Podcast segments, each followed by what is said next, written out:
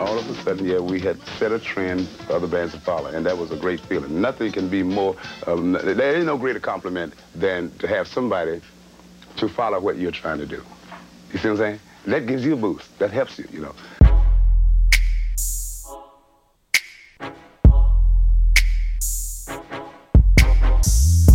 What up, what up, what up, what up, what up?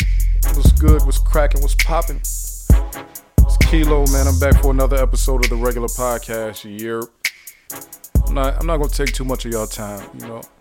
I hope y'all enjoyed the last episode. You know, I really put blood, sweat, and tears into that, figuratively speaking, of course, because I don't cry and I don't have a reason to bleed about that.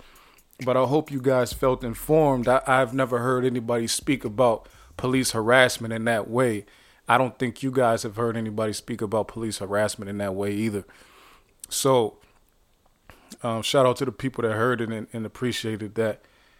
Now, how y'all been this week? I've been cool. I've been chilling, uh, just working. The week went kind of fast. Today is Thursday, January um 10th. Excuse me. Today is Thursday, January 10th, and uh, you know we back cracking. Now, first things first, first thing I want to say is because I didn't speak about this last time, I don't know if it had happened yet.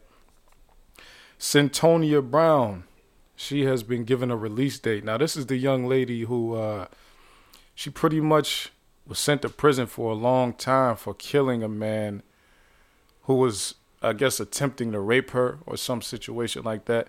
Now, some people are putting it out there where she was actually trying to rob. She was, I guess, she was a child at the like a like a teenager, and she was trying to. She was, you know, like a prostitute at the age of sixteen, and she was trying to set the man up and and kill him, and and rob him or whatever like that. That's what people are saying. She killed him because she was trying to rob him, and he wasn't going for it, so she killed him.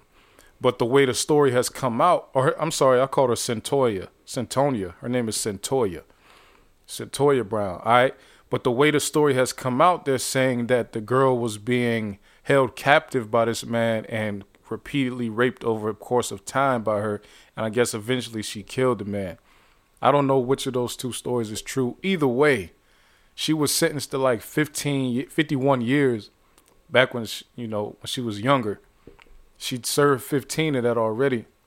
And now they had um, the Republican governor, Bill Haslam, in Tennessee has um, granted her clemency. Now, pretty much, it doesn't mean that she has been, you know, exonerated or her charges or her record has been expunged. It just means that they are saying you don't know you no longer need to be in prison. All right?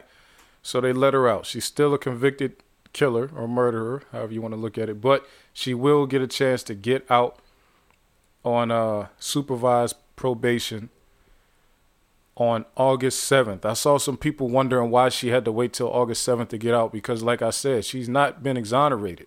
She has not had her record expunged. She's still considered a killer in the eyes of the law.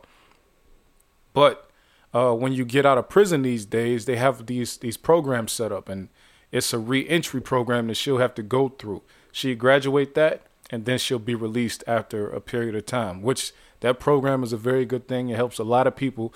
So if you if you go to if you went to prison for something at a young age and you were traumatized by that, you need that type of six month buffer before they just throw you out back into the world when you were expecting to do 51 years. Your mind is not right. You need to, you know, so y'all don't trip about her not getting out until August. That's a that's gonna actually help her. All right. Even though, of course, anybody would want to be released immediately, but you do not want to recidivate. That's one thing you don't want to do. All right. So shout out to her for getting out. You know, anybody that's getting out is, you know, that's a plus. That's a plus on on whatever the situation is, all right? Something that's near and dear to my heart. You understand? Near and dear to my heart. Actually, you know what? Let me let me go into since Centonia Brown, she was she was um arrested and charged and convicted of murdering a man that was trying to rape her. Let's just slide right into this whole R. Kelly shit, man. I don't even let's not even let's not even jump past that since they go together in a way. now everybody that will be listening to this saw the surviving R. Kelly documentary or docu series, six part docu series that came on Lifetime. Me personally, I was disgusted because I never before I got into um the podcasting, I was never really heavy into uh people's personal life outside of hip hop. Like really the people I knew the most about like their personal life was really rappers. I didn't I didn't really know a lot about other people I didn't even know that R. Kelly was ever involved with Aaliyah before Shay told me like 2017. Like I never even knew there was a connection there. Never knew about a lot of this stuff. So when I watched this docu series, you know, I was shocked by a lot of it because I didn't know how he was getting down. I also didn't know that other people who were working with him were so open about talking about helping him to get other young girls. I don't know how that's a crime. So I don't understand why they would admit to it on, on TV, but I guess they felt like admitting to it. But um, so the surviving R. Kelly thing happened, and um, very, I think it was very well executed. Uh, yeah, man, this is it's it's crazy, man. It's crazy. In the back of my head, I'm trying to figure out how this shit has been able to go on, and nobody kill him, kill him, or he not be convicted and arrested for I mean he was arrested but he beat that case. I'm not I'm not understanding how the majority of the people he been violating have been from the west side of Chicago or some parts of Chicago, south side or west side, which are considered some of the most violent places in America. Not they are the most violent neighborhoods and areas in all of America. Those two parts of Chicago right? The west side of Chicago, where he's from, and the south side. And not a single one of these people had an uncle or a, a grandfather or a dad or a cousin or anything that saw what he was doing in Chicago, hanging out around a McDonald's and around a, a, a high school, recruiting and taking and whisking young girls away. None of the, the, the people in those communities felt that those what he was doing warranted being shot in the face. I don't understand it. Now, the only thing I can think of is either all of this shit is fake and it is not real, which I doubt that that's the case, or R. Kelly has some some certified goons with him, body snatchers, killers with him, which I think is very likely the case people probably have tried to do something to R. Kelly and they got erased, like the Thanos snap. They got erased because I can't imagine how you can go this long doing these types of things and not a single person has killed you. You have to have some of the some of the top shooters in the Midwest on your team when you when you commit that level of crime for that for this amount of time. It has been over 30 years they saying that the man been like this and he been involved in these type of things in Chicago. And he ain't dead. Now, some could say, yeah, because people don't care to protect young black girls. That's one part of it. But I don't think every single man attached to every single black girl is opposed to protecting black girls. I think somebody's dad somewhere would try to protect their child. Now, of course, the man was preying on people that didn't really have fathers in their lives back in them days. You know what I'm saying? He was preying on people that came from broken homes. He was preying on people that was in foster care. They didn't have any parents at all. So that's one factor. But that wasn't the case with everybody. Aaliyah, her people, they from Detroit. Detroit, it, got some serious people in Detroit. And they didn't, they sold their daughter to, to R. Kelly. Even the uncle was complicit in that. He was the one, Barry Hankerson is the one that brought her around. So I'm confused as to how every how how this was allowed to go on for this long and nobody tried to kill the man. That's more shocking to me than the fact that he didn't go to jail. I'm more shocked by the fact that he was doing the stuff that they said he was doing on that docu series, and he didn't die. I'm surprised he was doing that and none of those females tried to kill him inside the house. How does it make sense uh, I'm not saying how does it make sense because that sounds like a victim blame, but I want to understand the mindset that that will say one day I got sick of it and I left, as opposed to one day I got sick of it, I snapped and stabbed him, or I snapped and shot him, or I snapped and did something else to him. You know what I'm saying? I, I'm trying to understand the mindset because, yeah, just like there's some men that were not attempting to protect their daughters, there are also some women that are not the type to fight a man in any situation. However, there are some women that will fight a fight a man. You understand? The fact that you can do this type of thing to women over this period of time, all black girls and black women, and you haven't run into any single one that will fight a dude or try to kill a dude over these type of things, like pissing and defecating on girls and having sex with underage people and all this type of stuff. Not one of these chicks decided to fight him. It's strange to me. Only way I can rationalize it is the people that he has around him, the security, are not just regular security. These are street people and they are killers. That's the only way I could think that this is possible.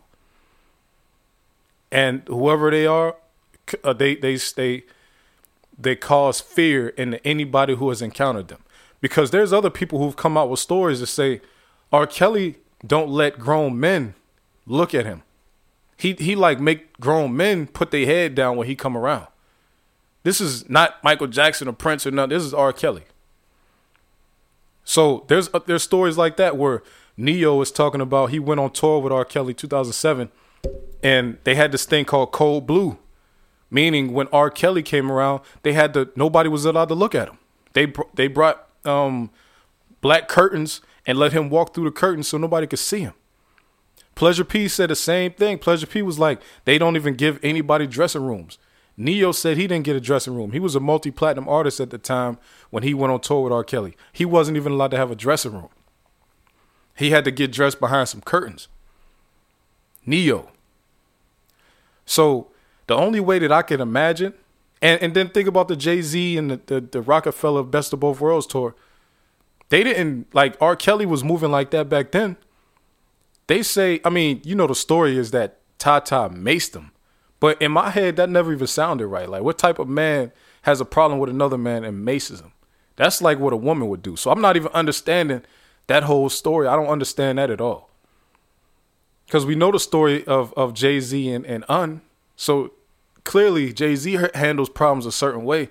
So how do you get to the point where everybody so shook that the little cousin of Jay Z, Tata, has to pepper spray R. Kelly?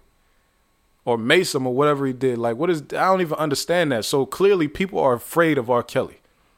Not just women, not just young girls. People, period, are afraid of R. Kelly. Afraid that he will, whatever is around him, will bring physical harm to them. That's the only way I can understand that this shit was going on like this. All right. Now, I could, you know, that's just my angle of how I'm looking at it because we all know the story of the nastiness of the the Lisa Van Allens, the Dominique, the you know um the Azriel with her stupid ass parents, you know the girl down in Miami, like all these different people. We, we you know the Jovante who was around R. Kelly for all the time. She was around R. Kelly since 1990, so that she trying to make it seem like he was just wrong by herself. She was right there with him, even though she was young at first. She was an adult for a lot of this, and she didn't try to stop any of it. She was a background singer and, and whatever, and she, but she was around for all of it. She never tried to stop any of it. But whatever, if you know, you, whatever you want to exalt yourself and make yourself seem like you're better because you're no longer participating in this child in this pedophilia, because you're no longer participating like Demetrius Smith. You're no longer participating, so now you want to step back and try to like point the finger at R. Kelly. All y'all, all y'all in the same boat to me. Everybody, everybody that was around from back then. If you was around from 1990 until 2008 or some shit like that, come on, man. So that's my take on it, man. R. Kelly got body snatchers, and that's that. Now, Dame Dash went on to a show called Cannon's Class. That's Nick Cannon's like podcast, video podcast, or something like that, where they sit down and he just went on there like today, or came out today, and he and, and, and pretty much Dame confirmed what I always thought about Jay Z and Dame's breakup. That it was not about money. People try to make it seem like it's about Dame putting Cam in, in a boss position. That That never sounded right to me. I don't even know why people tried to run with that. I always thought it was over a female, and I always thought it was Aaliyah because I always heard that Jay Z and Dame was both messing with her, which sounded weird to me. You know what I'm saying? So it Jay Z didn't mess with her. Jay Z liked her, according to Dame. Jay liked her, and Dame was actually with her. So I think that's where everything goes wrong, right there. Dame confirmed it on the on the um Cannon's class today, and I've been thinking this for a minute anyway. Every time Dame says people mad at me because they didn't get girls and I got their girls or I probably smashed their girls or something like that, he's talking about Jay Z. All right. So anyway, on this thing, he's saying like he pretty much Dame let it out there like, yo, we supposed to be boys, right? You supposed to be my brother. We built this thing together and all this. You know that he raped my girl, and you still go do a, a album with that man. You still go do a tour with that man. You do it twice, and everybody's looking at Dame like Dame is the bad guy. Dame messed the whole thing up, but Dame has a girlfriend named Aaliyah, and Jay Z is out here powwowing and, and yippee ki with the man that raped Aaliyah. So Dame never took that the right way. He never was happy with that. He was never cool with that. And and and it's almost like Jay Z with the you know the the wild deep manipulation mind control thing going on. He's like, yo, if I can't, he try probably try to get at Aaliyah. Aaliyah wasn't going for it. He like, okay, if I can't be with you, then I f you. Then I'm gonna go mess with this dude who violated you, because it seemed like Jay Z be on that type of time. You feel me? And Dame pretty much threw it all out there on the table. Y'all can go watch uh, Cannon's class on there. And Dame definitely said, like, yo, I'm glad all this stuff is out now because I've been calling these people out back then. The reason, supposedly, the reason Paid in Full wasn't a bigger movie is because Dame slapped Harvey Weinstein on the set because he heard that Harvey Weinstein was was raping chicks. You know what I'm saying? So Dame has been clear on his stance against people violating women in that way. Because we done seen Dame degrade him a little bit by pouring champagne on him. But you know, he he hasn't been raping women or nothing like that. So he, you know, that he have been saying that he had a problem with that type of activity. All right. Uh so y'all go check that out, man. All of that stuff is connected in my book. Nick Cannon tried to throw a curveball in the game. He cuz you know Dame was Dame was trying to get at Nick Cannon because he worked with R. Kelly extensively on his first album and I think Nick said that R. Kelly like damn near wrote half the half the whole album. So because we all know R. Kelly is gifted uh, as far as music go, and Dame was on him, and, and and Nick Cannon was trying to get his back himself out that corner. Then he said, "Wait, how old was Foxy when she was around y'all?" And Dame, you know, Dame eyes lit up after he realized that Nick Cannon was throwing Jay Z under the bus with that one. So Dame eyes lit up right there and and and but y'all can go see that man but i looked up foxy's age foxy would have been um about 17 uh when she well when she would have been on jay-z's album anyway or when he would have been on her first album she'd have been like 17 turning 18 so a lot of people saying she was 15 when Jay Z was messing with her. I don't know about that. I don't because all that would have been bef- a couple years before Reasonable Doubt, 94. So I don't know that story right there. Only know from Jay Z starting at 96 and on. But yeah, so Nick Cannon threw Hove under the bus and, and Dame looked a little bit happy. But Dame pretty much was saying, like, yo, he's not you know what I'm saying? Everybody is putting the blame on on Dame, and Dame is like Jay Z did some things that was unhonorable or dishonor dishonorable when it comes to their relationship, namely messing with R. Kelly after knowing R. Kelly raped Dame's girlfriend.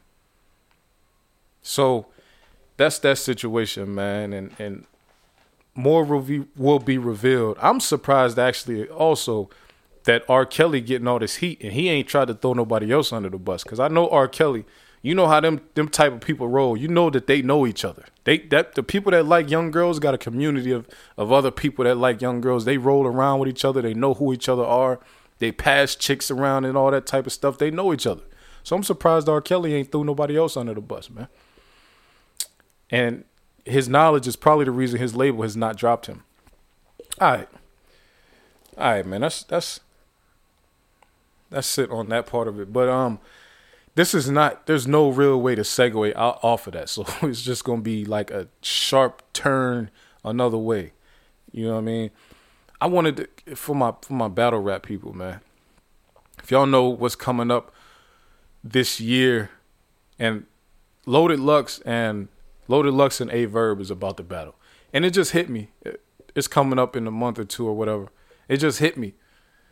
This is a battle between two of the most overrated rappers in battle rap history people talking like this is a battle for like the, some of the greatest ever, the greatest resume ever. No, these two are some of the most overrated battlers ever. Yeah, they both got bars in certain times, but they overrated. Both of them as rappers, they overrated.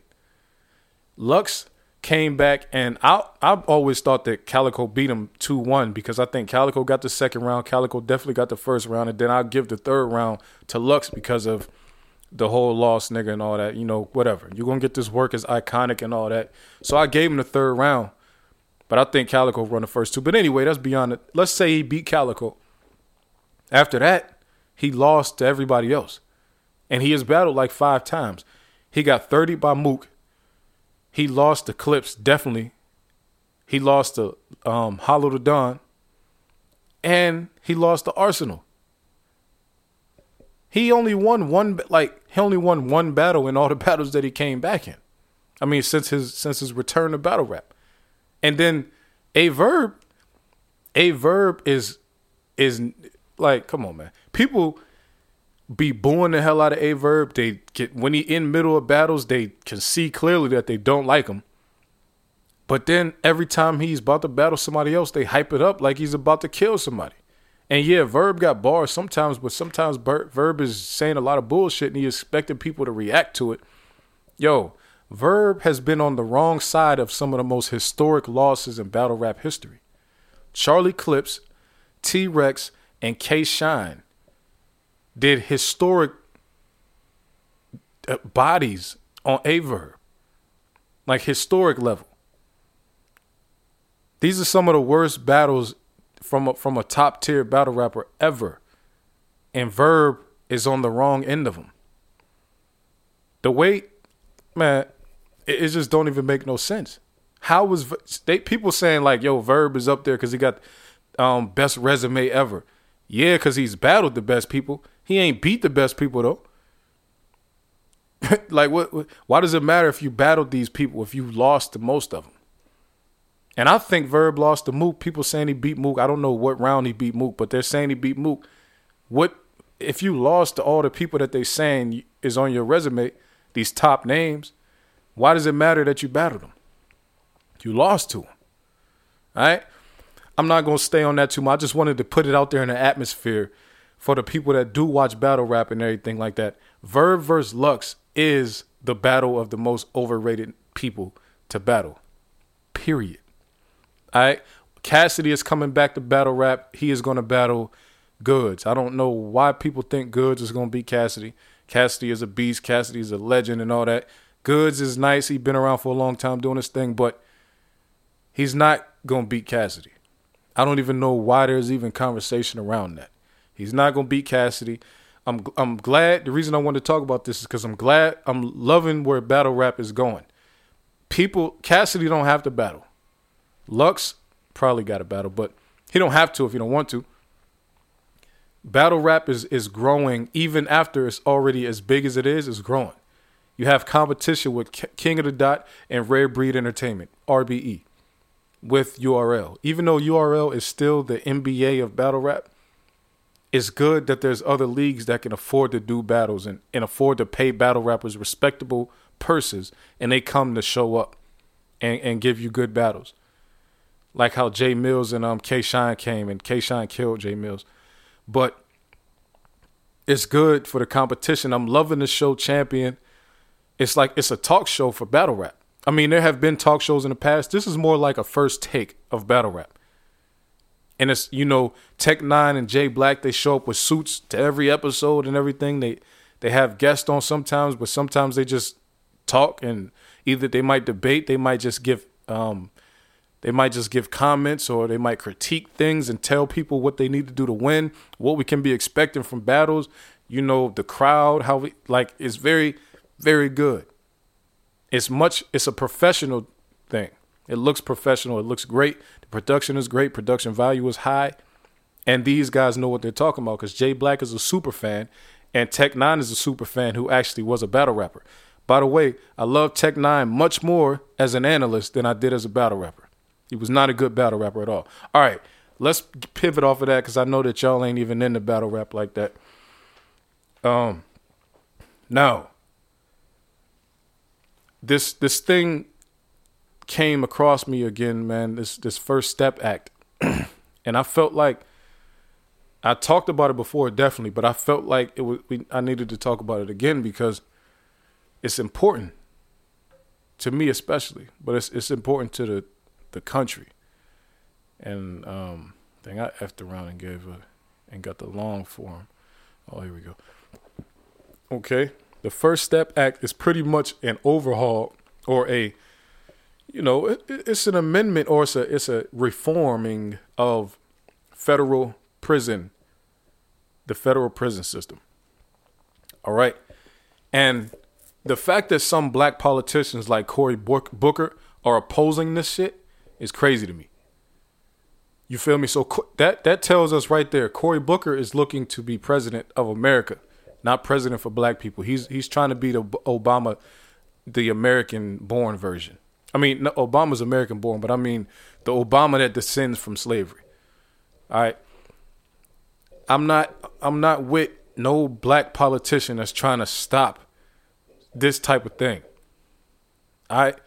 Because one of the one of the uh, let's say a major thing that they're doing here is spending a large portion of this money to to bring back education and bring back programs to help people so that they do not recidivate. Recidivism means to return to prison within 3 years of your release. They are they're trying to spend a lot of money to make sure people don't do that. So that people, like I said with the Cyntoia Brown, she's going to go through a program, which a lot of states have these programs already. The feds, though, they want to spend more money on it, which I'm I'm I'm all the way for that, right? The these programs they help people. It's called reentry. It helps you to re-enter into society because you've been sitting in a cage, man. You have been reduced to an animal. You need to to to be given tools to help you get back out there. Another one of the things that they're doing, they're going to make it mandatory that the prison help the people before they get released, help them get all of their vital documents.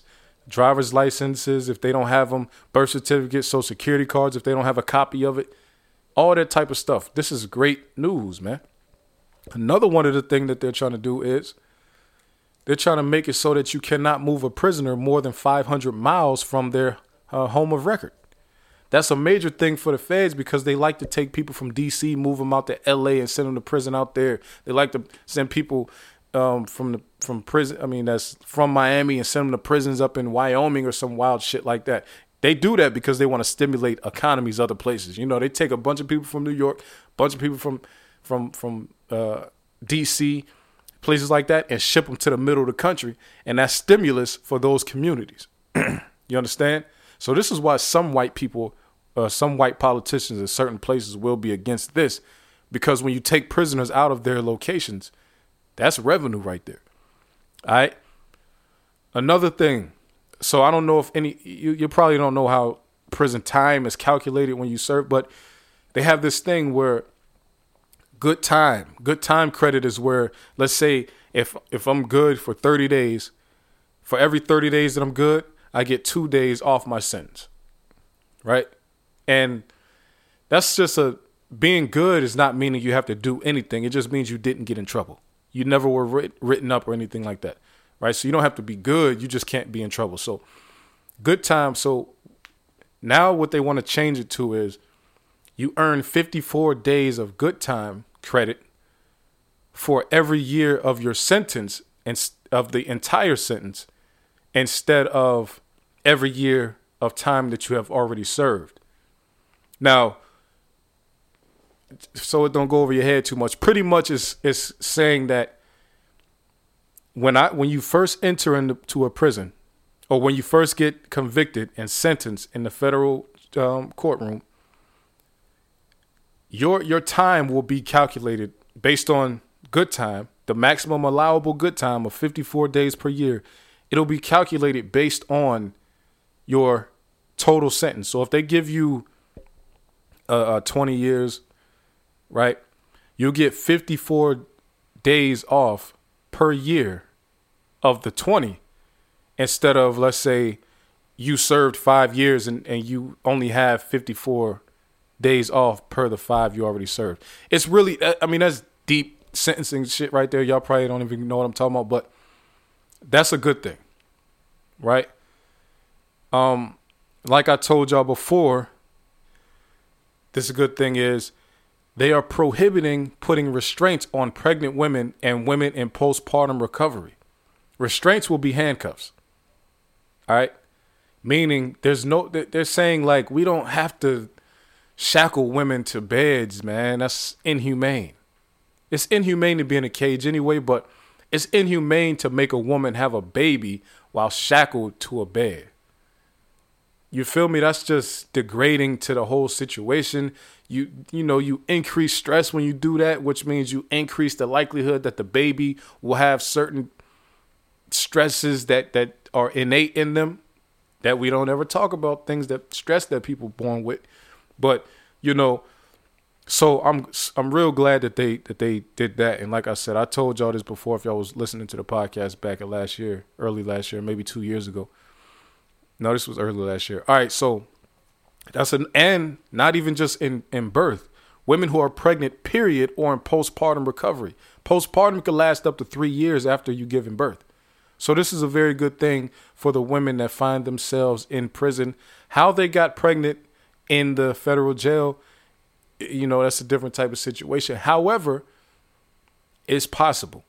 So you know, they would no longer be allowed to put restraints on them. And I guess if you come from the street and you was pregnant and you got um and you got sentenced while you were on the street and you know all that type of stuff, then yeah, you would be pregnant in there. But that probably won't affect too many people. Uh, what else do they have here? I like this. Um, the Bureau of Prisons Bureau of Prisons must place low risk prisoners on home confinement for the maximum amount of time permitted. Now, only shaky thing there is how are they determining who's low risk?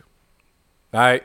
We know that the federal system is majority white. It's not like the state system. State system is mostly black people. The federal system has the majority white people and it's majority white collar crimes. You feel me?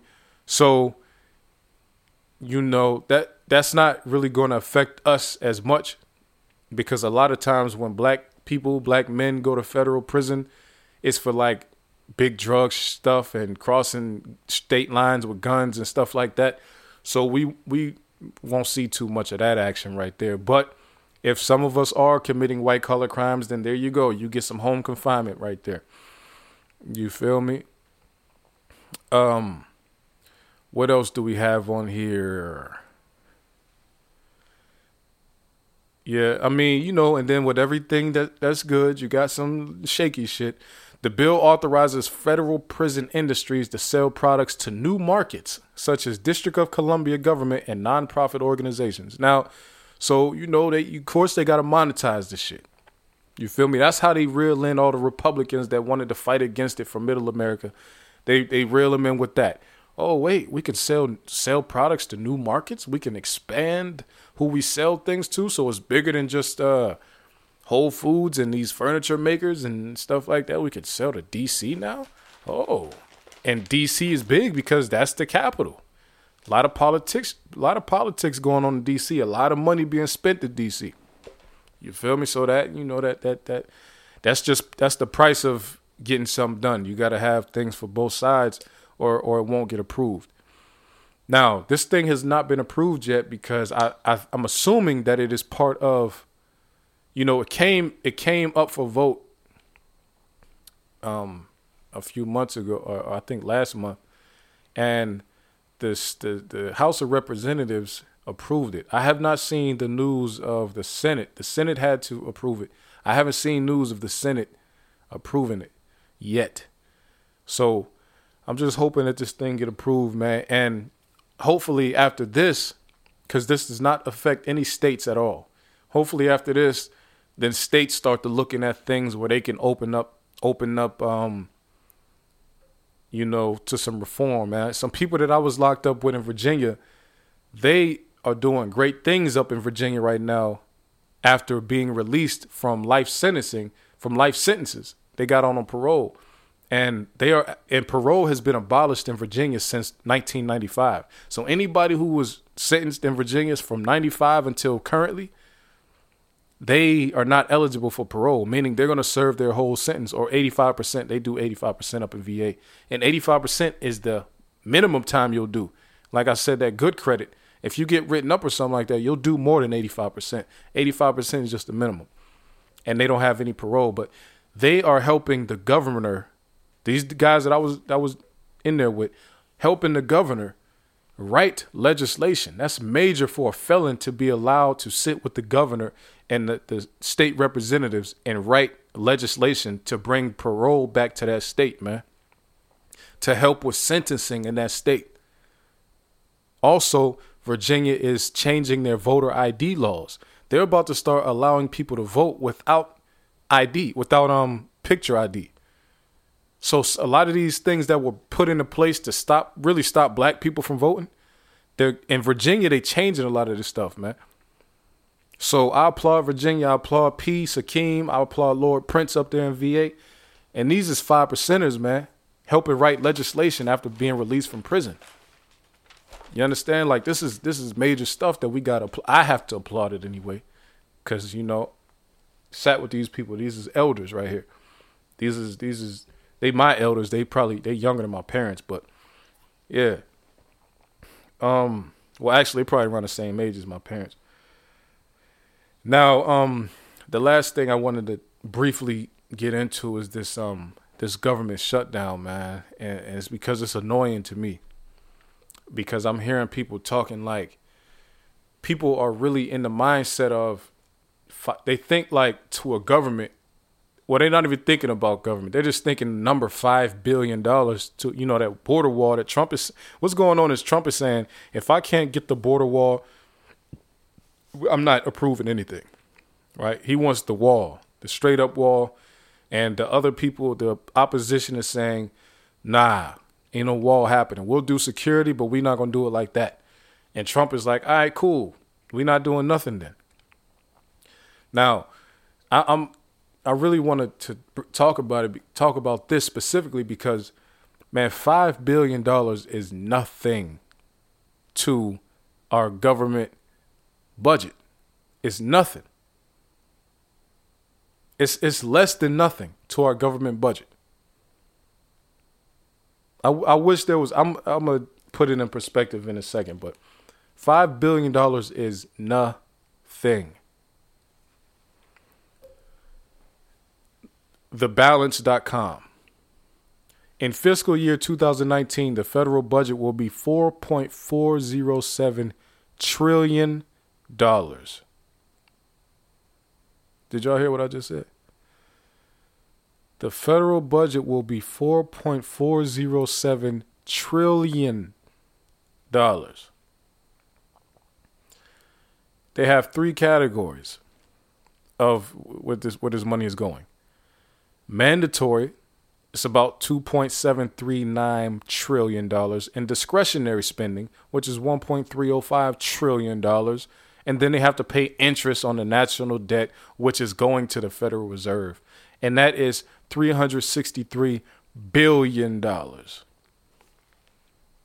Okay.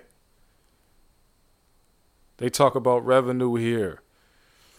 Income taxes contribute 1.622 trillion dollars of where that where that um um where that budget is coming from. Social Security, Medicare, and other payroll taxes $1.238 trillion, right? Corporate taxes only supply 225 billion, but you know, let that stay how it is, I guess, right? Super stupid. Whatever. Um, tariffs bringing in one 152 billion. Okay, and then there's some some other smaller shit, right? Now, let's just see some of the stuff that that see some of the stuff that's being spent where some money is being spent. Okay. Medicare, sorry. Medicare and and um Social Security, all that type of stuff. That's considered mandatory spending.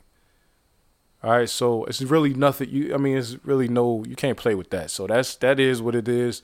Can't do anything about that. But that's two point.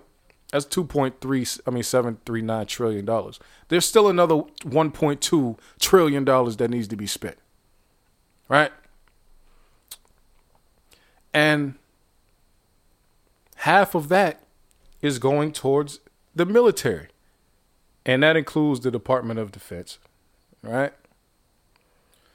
That includes the Department of Defense. Oh, hold up. They have an emergency fund that is not even included in the budget process, which is $111 billion. Military spending is budgeted at $886 billion. 597.1 billion of that is is uh going to the DoD. Overseas contingency operations. You know what overseas contingency operations is? That means we could just do shit until we spend all this money overseas. We'll just do random, like, we'll find something to do. We'll do something with it, though. That's what they're saying. We're going to spend this money overseas somewhere. So just mark it out. It's, it's going to be spent. All right. Military. Okay. Let's see here. Let's see here. They have $21.9 billion of this proposed budget going towards the National Nuclear Security Administration. That's that's just one part of the Department of Energy. 21.9 billion dollars. Somebody got to help me understand why, man. I need I need to understand why. I don't understand why. But so the reason I wanted to talk about this is because like I'm giving you all these massive numbers and they're saying they can't they're saying that they cannot give this man Trump that they that I'm talking about. They they're talking about they can't my bad. They can't give Trump 5.7 million uh, uh, billion dollars just because they don't want to. When they're spending all this money on all this other bullshit. So so while they, while they're holding out on this dude, they're allowing thousands and thousands and thousands of people to go unpaid and and these are federal um, workers. These are mostly lower middle class federal workers, and do you know that? I'm sure you know or have heard. The federal government is the largest employer of black Americans. Huh? It's the largest employer of black Americans, the federal uh, government. Meaning, when I say that, I'm saying that to say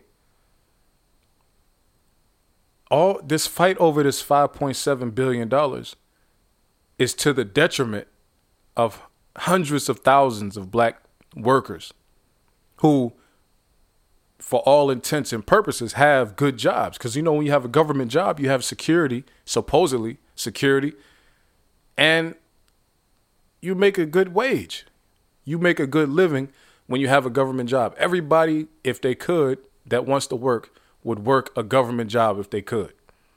And a lot of black people have secured government jobs. And now the the Congress and Trump is willing to sacrifice it. Now, Trump is rich. He doesn't care.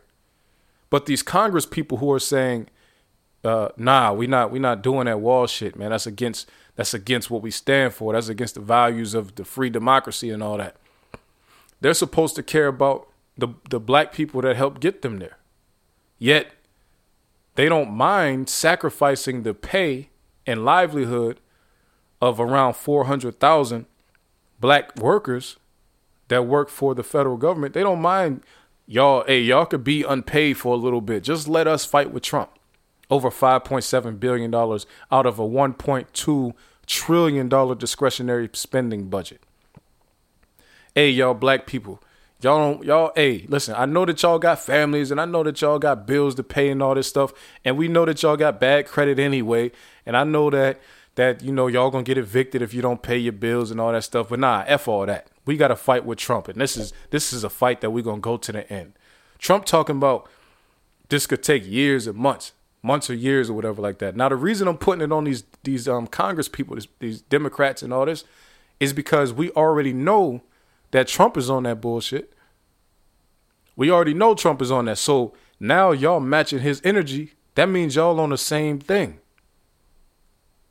You can't tell people that Trump is bad and you willing to sacrifice people to fight with Trump, you're doing the same thing Trump is doing. Now, I know that all these people are the same. This is just one group of rich white people arguing with another group of rich white people. I know that. But that the the ideology behind that doesn't matter to the TSA workers that ain't being paid right now. That don't matter to the black IRS workers that ain't being paid right now. You feel me? That doesn't matter when when people's government assistance by way of food stamps stop. It won't matter what I'm saying about all these white people being the same. These people are claiming to be different than Trump. Then they need to just say, you know what, we'll sacrifice $5 billion of this $21.9 billion nuclear budget that's not going to be spent on shit, but research, meaning nothing. We can sacrifice 5 billion, 5.7 billion of that and get it and do this little wall shit. The wall ain't gonna stop nothing from happening. It's not gonna stop anybody from coming in. So just do it and open the government back up and, and allow these black people to continue. This is we talking about hundreds of thousands of black people right now, man. I'm not even just talking about a couple people that I know or nothing like. I'm talking about a lot of people.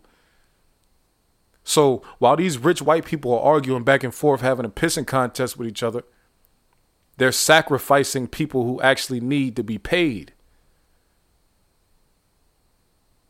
That's why I got a problem with it.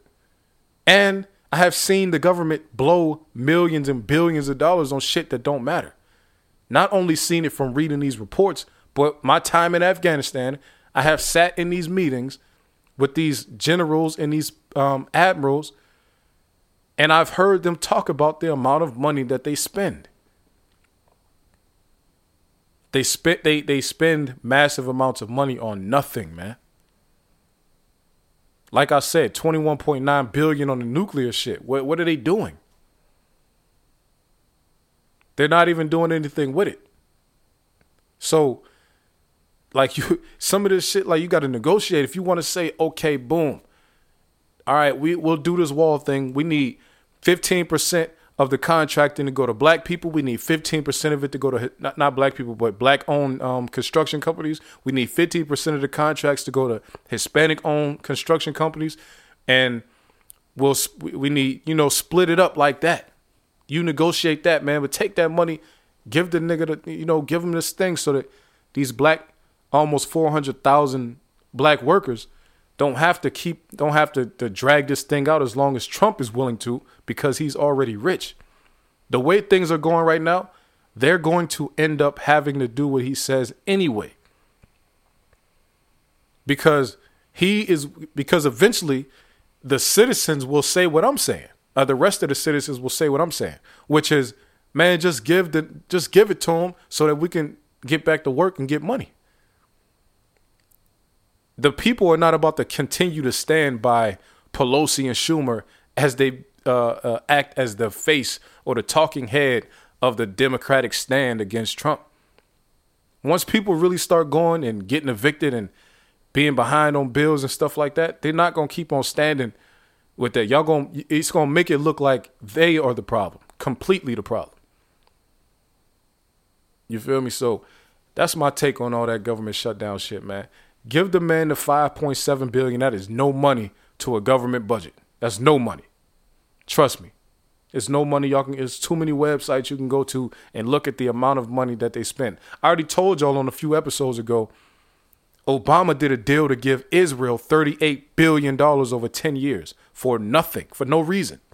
Just give it to them so that they can build, keep their military strong, even though they're already slaughtering the people that they're fighting against. Just give them 38 billion. And everybody in Congress approved that shit. Not everybody, but you know, enough people to get everything passed. They they nobody had a problem with that. And anybody in the media that says anything about that will be fired from their job. Right?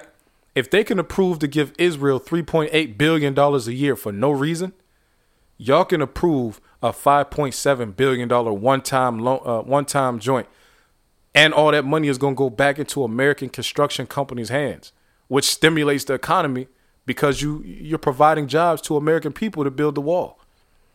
Yeah, the dude said that Mexico was going to build the wall. That ain't happened. Shit ain't happened. Right? It's not it ain't happened. Dude is the president. Like that he said that when he was running for president. Like he didn't think he was going to win. He won now. Now he got power. Now he's saying we gonna pay for it and let's do it. Like now, come on, man. They they they these rich white people fighting with other rich white people and they making it rough for for a lot of black people, man. Yeah, it's affecting more white people overall, but the black people, percentage wise, that it's affecting a lot, man. Large percentage. 18 point 18 point something or more percent of the federal workforce is black. That's a big percentage. We only 13% of the American population. If 18% of the 108 I mean uh million workers are black people, like what are we doing? What, what's the conversation really about, man? This is nothing. This is white people fighting against white people when they and they sacrificing the people that need it the most. All right, that's all I got, man. Y'all get at me on the flip. Hit me up. Let me know what y'all think about all this. What y'all think about Dame Dash speaking about Hove? What you think about Nick Cannon bringing up Foxy? What you think about battle rap? Let me know what you think about Cyntoia Brown. How you think that story really played out? And let me know how you feel about this prison reform we're getting, man. And the government shutdown. Let me know. I'm outy five thouty. Oh, Marcus, I got the beat. I didn't forget. I'm working on it. I got an idea for this thing. I want to use it properly. So, uh, you know what I mean? Uh, we, we, we still good, bro. All right. Peace.